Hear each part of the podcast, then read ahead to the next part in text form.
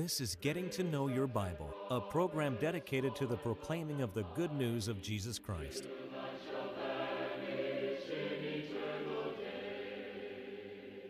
Here's Billy Lambert. It is a pleasure to be with you today on Getting to Know Your Bible. We do appreciate those of you that are watching at this time, especially if you may be watching for the first time. Thank you for tuning in. And we appreciate those who uh, are regular viewers of Getting to Know Your Bible.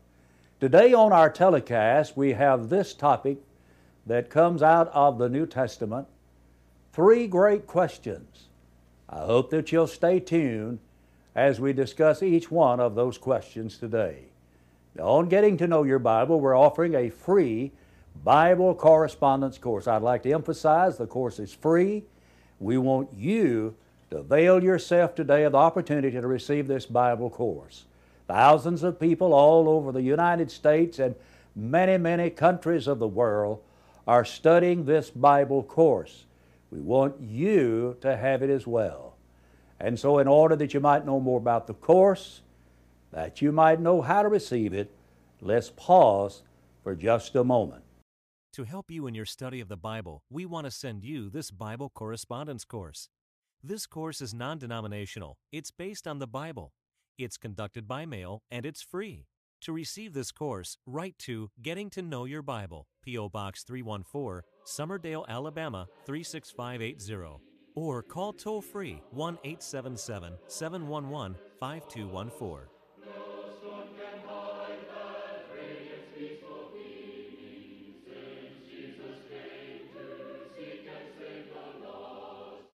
I'd like to read now from Acts, the ninth chapter, beginning in verse 1, and I will be reading through verse number 6.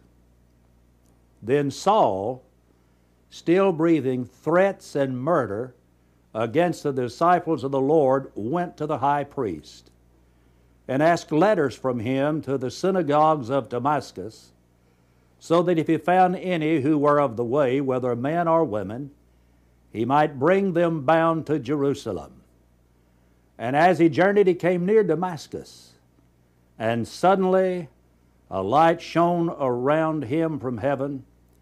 And then he fell to the ground and heard a voice saying to him, Saul, Saul, why are you persecuting me? And he said, Who are you, Lord? And then the Lord said, I am Jesus whom you're persecuting. It is hard for you to kick against the goads. So he, trembling and astonished, said, Lord, what do you want me to do? And the Lord said to him, Arise and go into the city, and you will be told what you must do. There are many great questions that are asked in the Bible. But for example, there's the question about life after death in Job, the 14th chapter and verse 14. If a man dies, will he live again? Uh, another great question is found in Hebrews, the second chapter, verse 3. How shall we escape if we neglect so great a salvation? Another great question of the Bible is found in Genesis, the third chapter, in verse 9. And God asked this question of Adam Where are you? Where are you?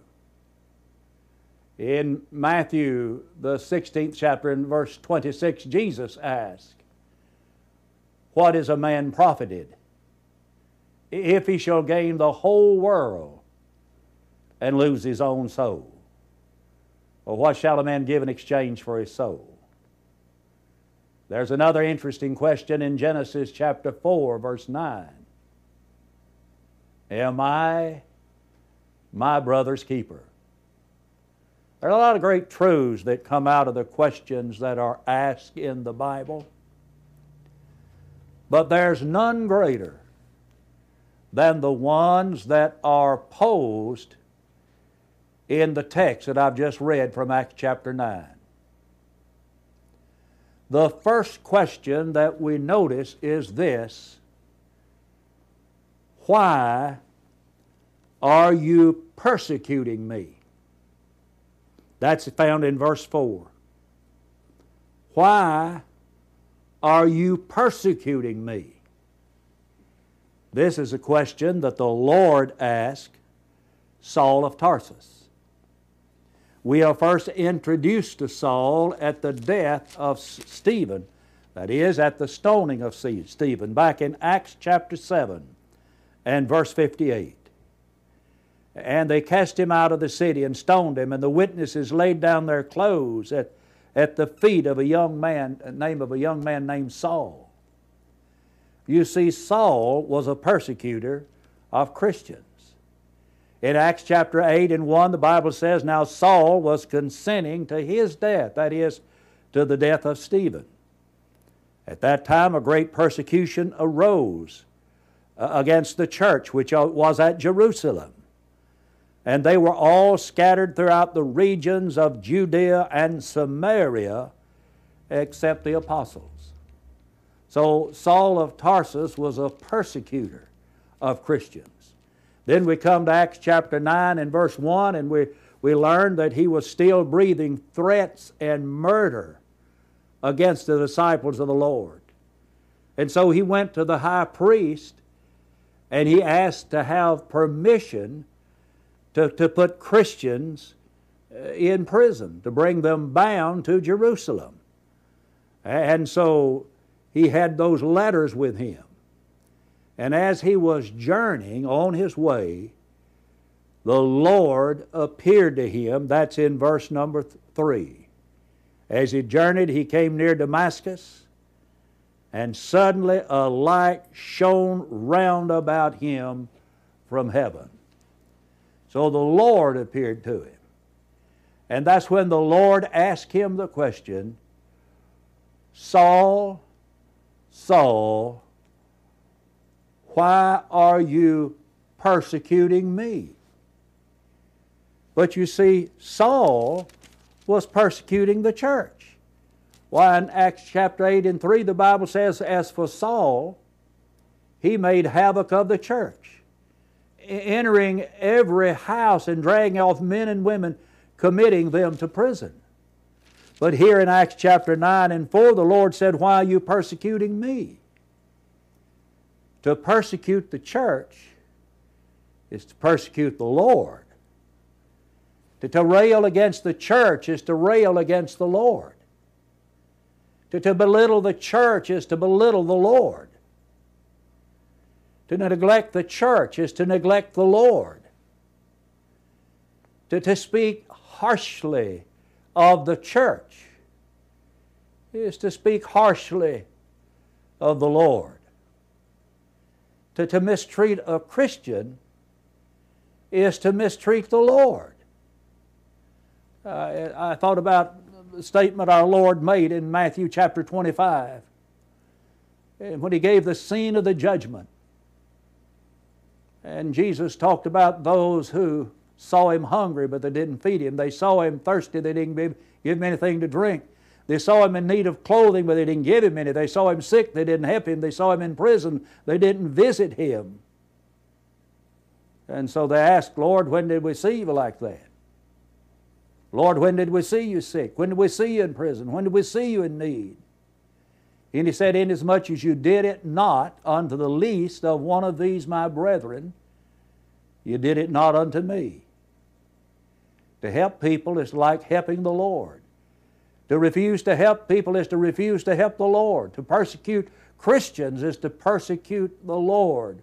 The question is, why persecutest thou me? Now, the second question that is asked is also found in Acts chapter 9. And the question is, Who art thou, Lord? Who art thou, Lord? Who are you? That's found in verse 5. Now, very likely, Saul did not receive the answer that that he expected. Because look in how that what he was given as an answer in verse 5 again. When he asked, Who are you? Who are you, Lord? And he was told, I am Jesus, whom you're persecuting.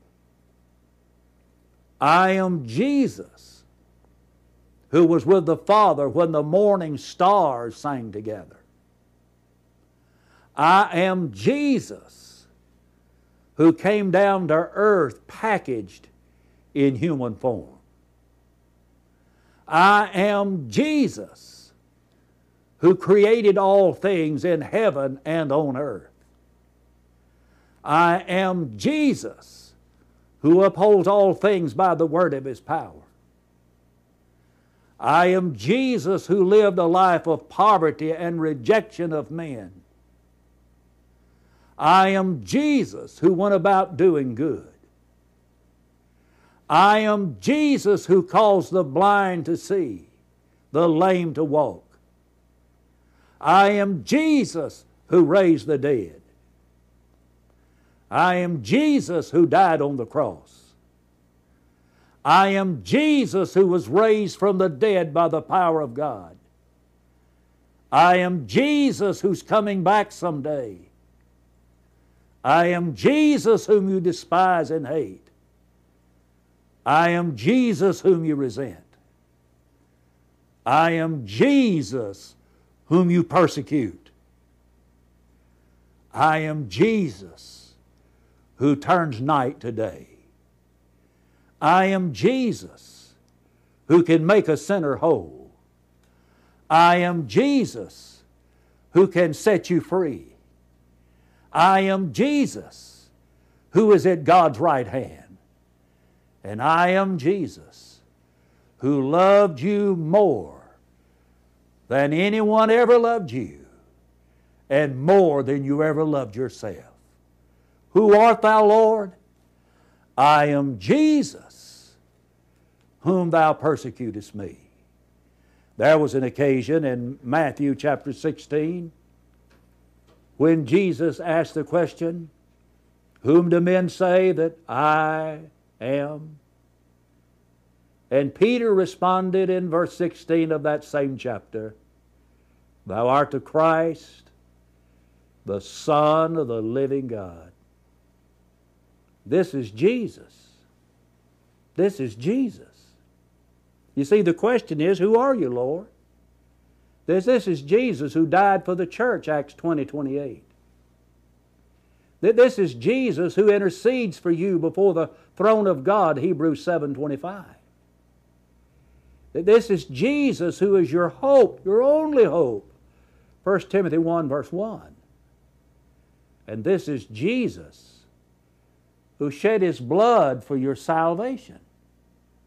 Acts 4 and 12 says, Neither is there salvation in any other, But for there is no other name under heaven given among men whereby you must be saved. That's who I am. I'm Jesus. Oh, some say that he's just a good man. Some say that he's a prophet, but he's not divine. So some say that Jesus was an impostor. So some say that, that Jesus is a dangerous man. And some people would even declare that Jesus Christ is outdated for the age in which you and I live today. But my friend, Jesus is not outdated. Jesus is God's Son. In Romans 1 and 4, He is declared to be the Son of God with power according to the Spirit of holiness by the resurrection from the dead. Jesus is the foundation.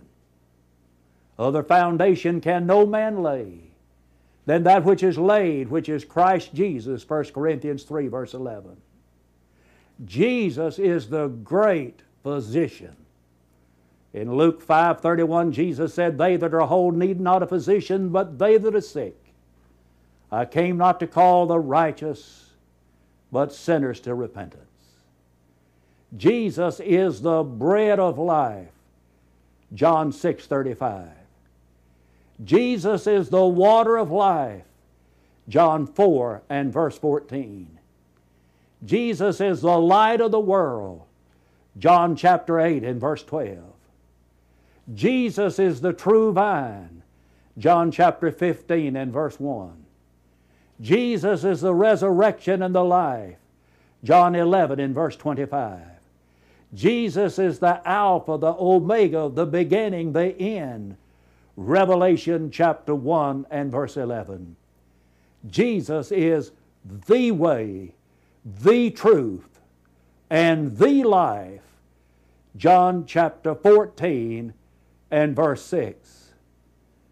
Who art thou, Lord? I am Jesus, Jesus, whom thou persecutest. We now come to the third question asked in Acts chapter 9. And the question is, Lord, what will you have me to do? Lord, what will you have me to do? Some allege that, that Saul of Tarsus was saved on the Damascus highway. A man once told me that Saul was saved between the stirrup and the ground. At first, I didn't quite understand what he meant by that. First of all, he assumed that Saul was riding a horse. And he assumed that when the Lord appeared to him, it knocked him off out of the saddle. And then he further assumed that from the time he was knocked out of the saddle, by the time he hit the ground, that the Lord saved him. So that's why he said he was saved between the stirrup and the saddle. If Saul of Tarsus was saved on the Damascus highway, he didn't know it. Wouldn't you think that he would know it if he was saved? But he didn't know it. So he said, Lord, what do you want me to do? If Saul of Tarsus was saved on the Damascus road, Jesus didn't know it. Because Jesus told him to go into the city and you'll be told what you must do. So he said, Lord, what do you want me to do? He said, You go into the city, you'll find out what to do. So Jesus didn't know it if he was saved out on the highway. And if Saul of Tarsus was saved on the Damascus highway, Ananias, the preacher who came to him, didn't know it because he told him what to do. And furthermore, if Saul of Tarsus was saved on the Damascus highway, he was about the most miserable saved man that I have ever heard of or read about in all my life. Verse 9 says that he was three days without sight and neither ate nor drank. If he was saved, wouldn't you think he would be rejoicing like the man in Acts, the eighth chapter, who went on his way rejoicing as to he was baptized?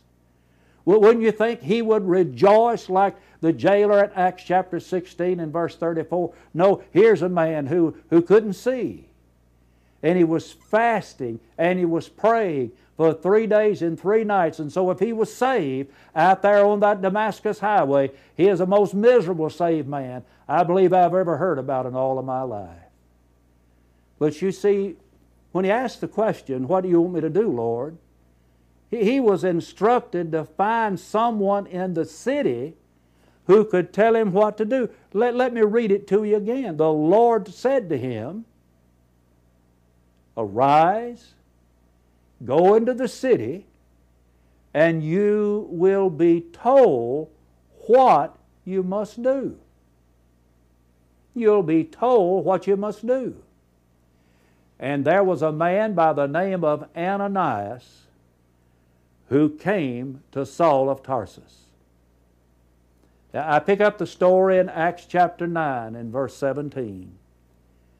And Ananias went his way and entered the house.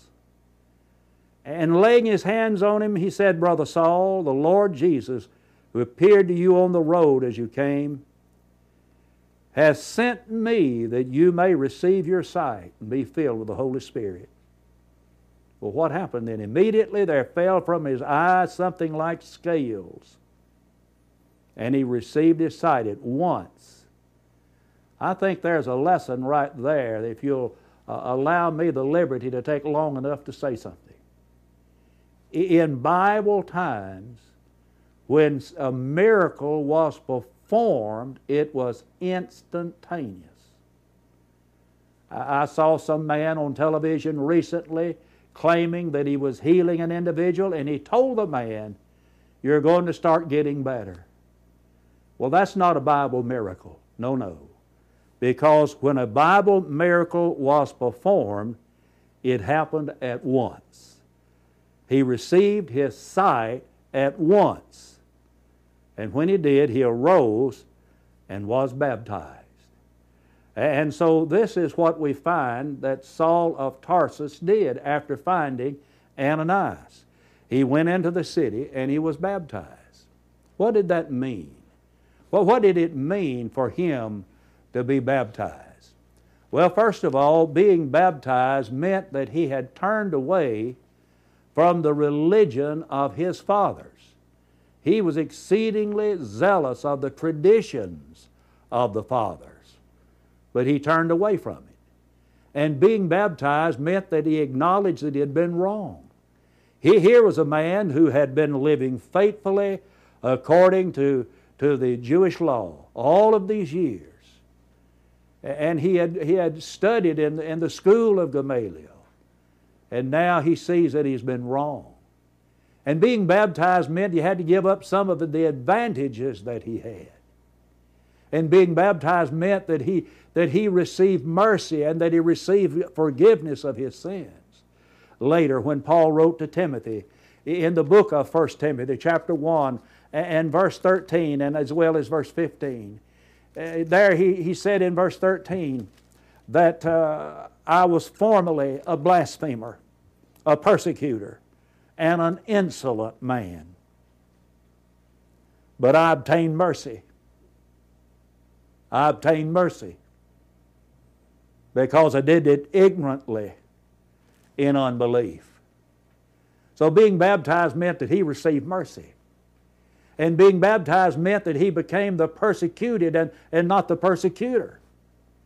If you'll, if you'll look in your Bible in 2 Corinthians chapter 4, and perhaps read the entire chapter, but you'll see some places there where Paul talks about how he was persecuted. Read the 11th chapter of 2 Corinthians.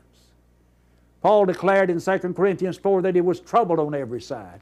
Everywhere Paul went, there seemed to be trouble. So the man that was the persecutor became the persecuted. Being baptized meant loving the thing that he once hated. Be, being baptized meant preaching what he had once despised. Being baptized meant God's grace can reach down to the center where the sinner is. Paul was saved by grace of God. Later in 1 Corinthians chapter 15 and verse 10, Paul said, By the grace of God, I am what I am. Well, what are you, Paul? I'm a Christian. I'm saved. I'm a child of the King. And it was by God's grace. And His grace can reach you just like it did Saul of Tarsus. The question was, Lord, what do you want me to do? Well, when we come to the 22nd chapter of Acts, we have a, another account of this uh, encounter that, that Saul had with one by the name of Ananias. For example, you go back to the 11th verse, and it says, And since I did not see for the glory of that light, being led by the hand of those that were with me, I came into Damascus. So after the Lord appeared to him on the Damascus highway with a bright light, he could not see. So he had to be led into town. And verse 12 reads Then a certain Ananias, a devout man according to the law, having a good testimony with all the Jews who dwelt there, came to me. And he stood and said to me, Brother Saul, receive your sight. And at that hour I looked up at him, and he said, The God of our fathers has chosen you that you should know his will and see the just one and hear the voice of his mouth. For you will be his witness to all men of what you have seen and heard. And now, why are you waiting? Arise and be baptized and wash away your sins, calling on the name of the Lord. You know, the good news is that God's grace can save people today just like it did Saul of Tarsus. You see, he became the great apostle Paul. He's the man who wrote in Ephesians chapter 2 and verse 8, For by grace are you saved through faith. And we're saved by grace through faith when we believe on Christ. We repent of our sins. We confess that we believe. And when we are immersed in water into Christ, Galatians 3.27, for the remission of our sins, Acts 2.38, that our sins be washed away in the precious blood of Jesus, Acts 22, verse 16. His grace can reach you just like it did him. But you see, the choice, the choice is yours. It's your choice. Would you not become his child today? Have some servant of God baptize you into Jesus Christ. And you'll be added to the church family. Acts 2.47. And you live a faithful life. 1 Corinthians 4 2. And one day heaven will be your eternal home. I want to thank you for watching today. And may I encourage you right now to visit the Church of Christ in your community. Consider this your personal invitation. I want to thank you for watching today. And until we meet again, may the Lord bless you, may the Lord keep you, is my prayer. We want to help you as much as possible in your search for a personal relationship with God. You can now easily access our free Bible correspondence course online at gettingtoknowyourbible.com.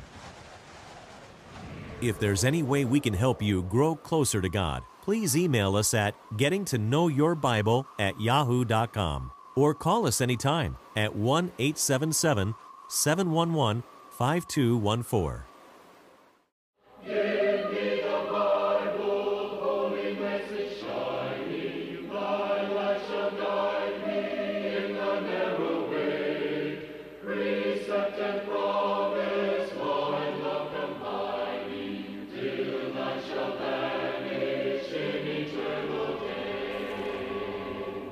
Getting to Know Your Bible has been presented by Churches of Christ. If you have a question about the church, or if you would like the location of a Church of Christ near you, or to receive the free Bible course, write to Getting to Know Your Bible, P.O. Box 314, Summerdale, Alabama 36580, or call 1 877 711 5214. Join us next time for Getting to Know Your Bible.